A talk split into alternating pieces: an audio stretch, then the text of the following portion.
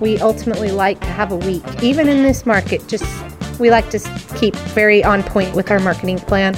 And so, therefore, there's a lot of things involved, a lot of moving parts to get that house ready for market. Buying or selling real estate can be stressful. After all, it's not any old house we're talking about, it's your home. When it's time to buy or sell, turn to Colleen Benson and the Benson Broker Group with Keller Williams. Get answers to your real estate questions and put your search in capable hands. It's time for Keeping It Real Estate with Colleen Benson. All right, let's answer some questions here, Colleen. I've got one from Tiffany to get things kicked off this week over in Central Keizer.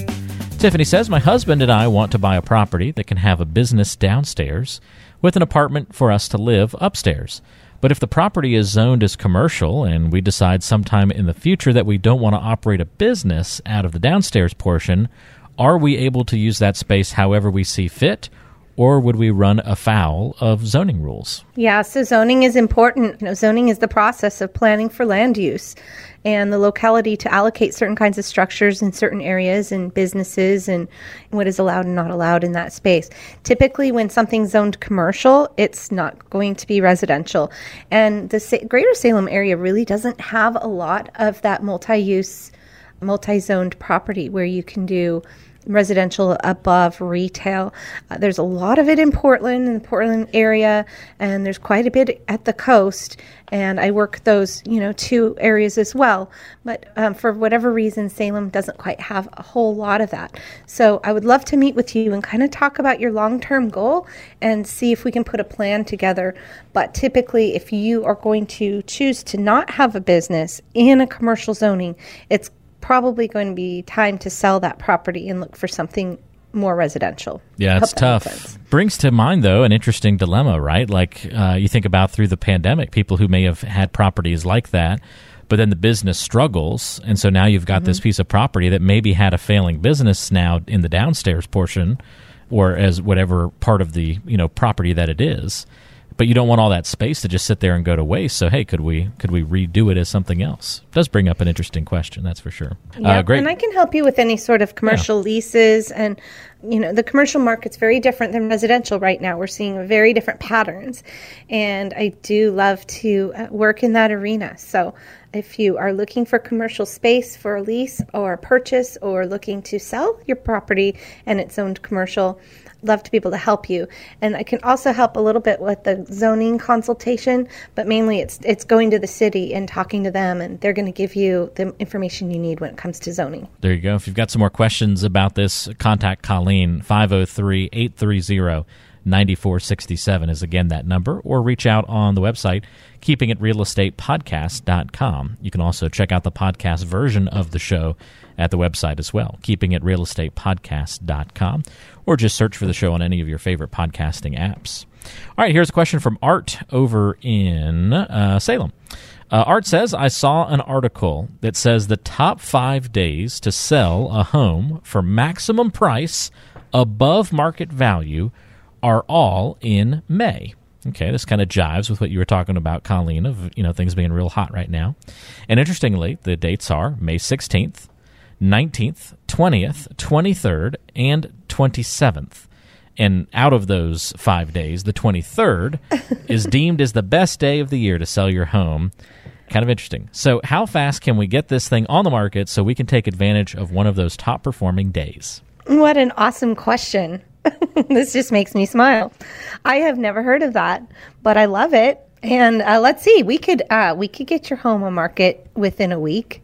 Is your home ready to go? I can come out Monday, Tuesday, and make sure it's ready for photos. Get the photographer out later this coming week, and we can be on market by next weekend. Let's what, do it. What is the true fastest you've ever gotten a home from phone call from or you know some inquiry from somebody to yeah. it, to it truly hitting the MLS? What's the yeah. fastest you've ever launched a home? Same day. Same day, really? Yeah. Wow. And uh, I can do that pretty quickly with expired listings. Those are when a home has been on a market with another agent and it expires and they have already, you know, they're like calling the day it expires, we want you to list it. We've done it that way just Okay. so that we can kind of halt all the realtor phone calls that come in. If any of you have ever had an expired property, you know what I'm talking about. Um, the realtors come out of the woodwork and start calling everybody when they've when their home has expired as a listing, and so sometimes we've done it that way. But also with bare land, and I don't need professional photos. I can just go out and or send one of my assistants out for iPhone photos. But truly, I, I like to have professional photos and professional drone for my properties. And so I'm usually at the mercy of the professional photographer's schedule. But I have about three that I revolve through, and I give them a lot of business so they can usually jump through hoops for me. If I say, hey, I need this house on the market tomorrow, can you create some availability in your schedule this afternoon? Yep, I can usually get that done. We don't like to move that fast because we want to be prepared when a house goes on market that everything is ready to go and the marketing is on point and that we can um, showcase your property and market it to the best of our ability. And for that, we like, we ultimately like to have a week, even in this market, just we like to keep very on point with our marketing plan.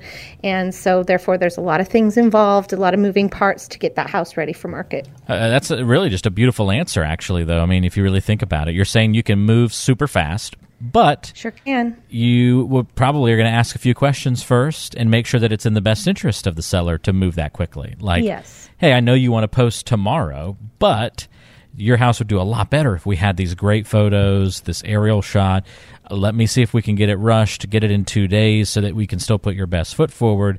It's going to be better for you in the long run. Something like that. You can then kind of provide that feedback to somebody. So, And we um, we also run Facebook and Instagram ads, and so those take a little preparation. Once we have the photos back, we have to put that marketing piece together so that when it goes out on the same day, it goes out everywhere.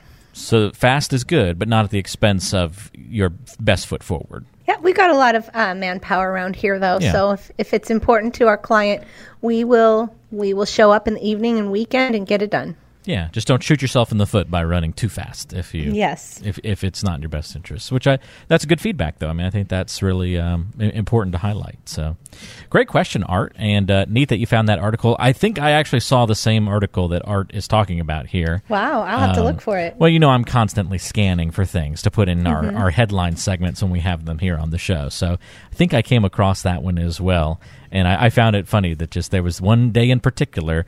And the other thing is, Art didn't mention it here, but I, if I remember from the same article, the data is from the past decade. So it's not like they just looked at like last year, but they are saying over the past decade, these particular days have been very strong. Now, it would be interesting to do a breakdown and see how many times over the last decade some of those five dates fell on a Friday, Saturday, or Sunday, or you know whatever the case may be. Yes, because they're saying May 23rd is the is the hottest day of the year, right? Is right. So said? how many how many times was that one of the like prime, you know, prime days, or is this? I'm guessing this isn't identified by the closing date. It's probably by offer accepted date. I would imagine. Oh, imagine. yes. Yeah. So, in your experience, what would that be? Um, Would that be Monday or Sunday? Well, typically? the 23rd is a Sunday, and typically we try not to to accept offers on Sunday. We just out of respect for realtors and their families, and we we like to wait till Monday. Yeah. So if the regular cycle is homes listed kind of what like Friday, Saturday, Mm-hmm. then you're you're you're technically accepting offers typically then on Mondays. In in many Yes. cases, if you had to pick a day, that was your most popular. Yes. So I wonder how many Mondays maybe these dates fall onto.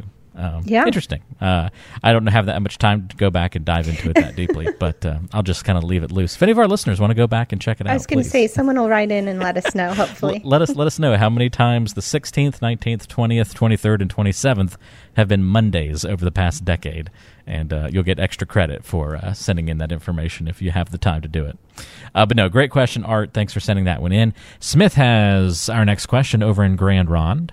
Uh, Smith says, "What interaction does a realtor have with an appraiser during the process of buying, selling a home?" Yeah, so the appraiser is hired by the lender, and so the realtor doesn't really have any interaction with the appraiser. The appraiser gets a copy of the sales contract so that they know the, the agreed upon sales price and the terms in there. And then sometimes, you know, the appraiser obviously is going to call the agent to set up that appraisal. And then sometimes they might have some questions. We try to do our best to just answer their questions honestly for them. And then they run their, their comps for the bank, but they are, you know, they are supposed to be a third party, neutral third party bank approved appraiser that is not, you know, we can't do anything to really influence their their their appraisal that they come in with. Um, once that appraisal does come in, if we as realtors don't like it, if it comes in low, then that's a whole nother conversation. We we can then go and talk to that appraiser and see if we can provide some comps to help him or her. Very good question, Smith. Thanks for asking that one. I've always been curious about that as well. Just like usually it's kind of you understand who's hiring whom oh no, someone's going to kill me on the right use of who and whom there. But uh, who's who's doing the hiring? Um, I'll, I'll, go back to my southern roots when it comes to you know the the transaction. Some people the sellers hiring, some people the realtors hiring, some people then the seller themselves are hiring. So it's kind of a good thing to try and keep track of like who's everybody working for in the yes. transaction. The appraiser works for the bank. Yes. There you go. There you go. Mm-hmm. Oh, that's right. Yeah, the bank's hiring people. So mm-hmm. there's lots of hands in the cookie jar, so to speak, in the transaction that you got to keep track of. And that's a good question there, Smith. Uh, Devin has our final question of the week. In South Salem, Devin says, How can we be prepared in the event our house appraisal doesn't match the purchase price? funny all these appraisal questions coming in yep. because do you know what's going on? We're getting low appraisals. I, I so Devin may may have some friends perhaps who are going through this. Yes, and that's my guess. so we're seeing a couple of things right now. We're seeing um, buyers writing offers to sellers where they're waiving the appraisal contingency and they're providing gap insurance which means if a house sale is is contracted at 350 and the appraisal comes in at 320 then the buyer is willing to pay the difference between 320 and 350 that's $30,000 in cash at closing that's how aggressive the buyers are on these offers right now which unfortunately if you don't have an extra 30k in your bank account you can't you can't offer that. And so what we try to do as realtors is when an appraisal comes in low, which we call tidewater, uh, we try to provide some comps to that appraisal and appraiser and give them an opportunity to hopefully reconsider that price and come up. If we can't get that to happen, then there's some negotiating that needs to happen. Either the seller is not going to sell, um, the buyer cannot pay that gap insurance, or the seller has to bring the price of the home down to that appraisal value so that the buyer can um, qualify with the bank on the loan. So, unfortunately, when that happens, we go into high gear. We start working very fast. We start communicating with the other agent very quickly, the lender, the appraiser, everybody involved to, to see if we can get that um, figured out. Something, can we meet in the middle? Can we get that appraisal bumped? can we try to keep this deal together however we can? I have a clarifying question. You mentioned there is gap insurance. Is there insurance I can buy as a buyer no. that Oh, okay. Okay. The, no, you're just saying just the buyer term. is providing in, yes. the insurance that if there's a gap, I'll cover it. Yes, that's just gotcha, a term okay. um, that that's been kind of going around the real estate community right now you know, it's always that would there. be an interesting insurance product for someone to offer, though, wouldn't it? If I'm a buyer, if I could buy a policy that says, "Hey, if I," because especially with the amount of money we're putting down on due diligence and the and earnest money and those kinds of things, Oh my gosh, the earnest money is going up and up and up. I'm seeing so m- high, lots of money on earnest money right now too. It's like any little trick that we can do to help our buyer win that bid. Mm-hmm. Paying for moving expenses for the seller, all kinds of crazy things right now. I mean, it's just it's just unreal how hard these buyers are trying and what they're offering, and one of those being that they will pay that difference. So yeah, Mm-hmm. that would be an interesting that little that would insurance policy, wouldn't Mhm. it? Yeah, if somebody Sure offered and said, "Okay."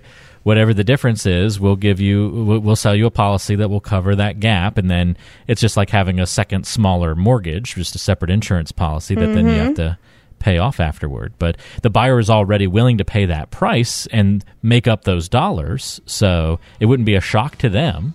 Sure. Uh, that's that'd be interesting. Hmm. Insurance people out there listening to the show today, let us know what you got. Go create something. There's got to be some room there. You, there might be a market market there that we were creating, Colleen. So Fantastic. You can I'm go into business. I'm sure someone's had that idea before, but there you go. If you if you haven't, then you know look into it.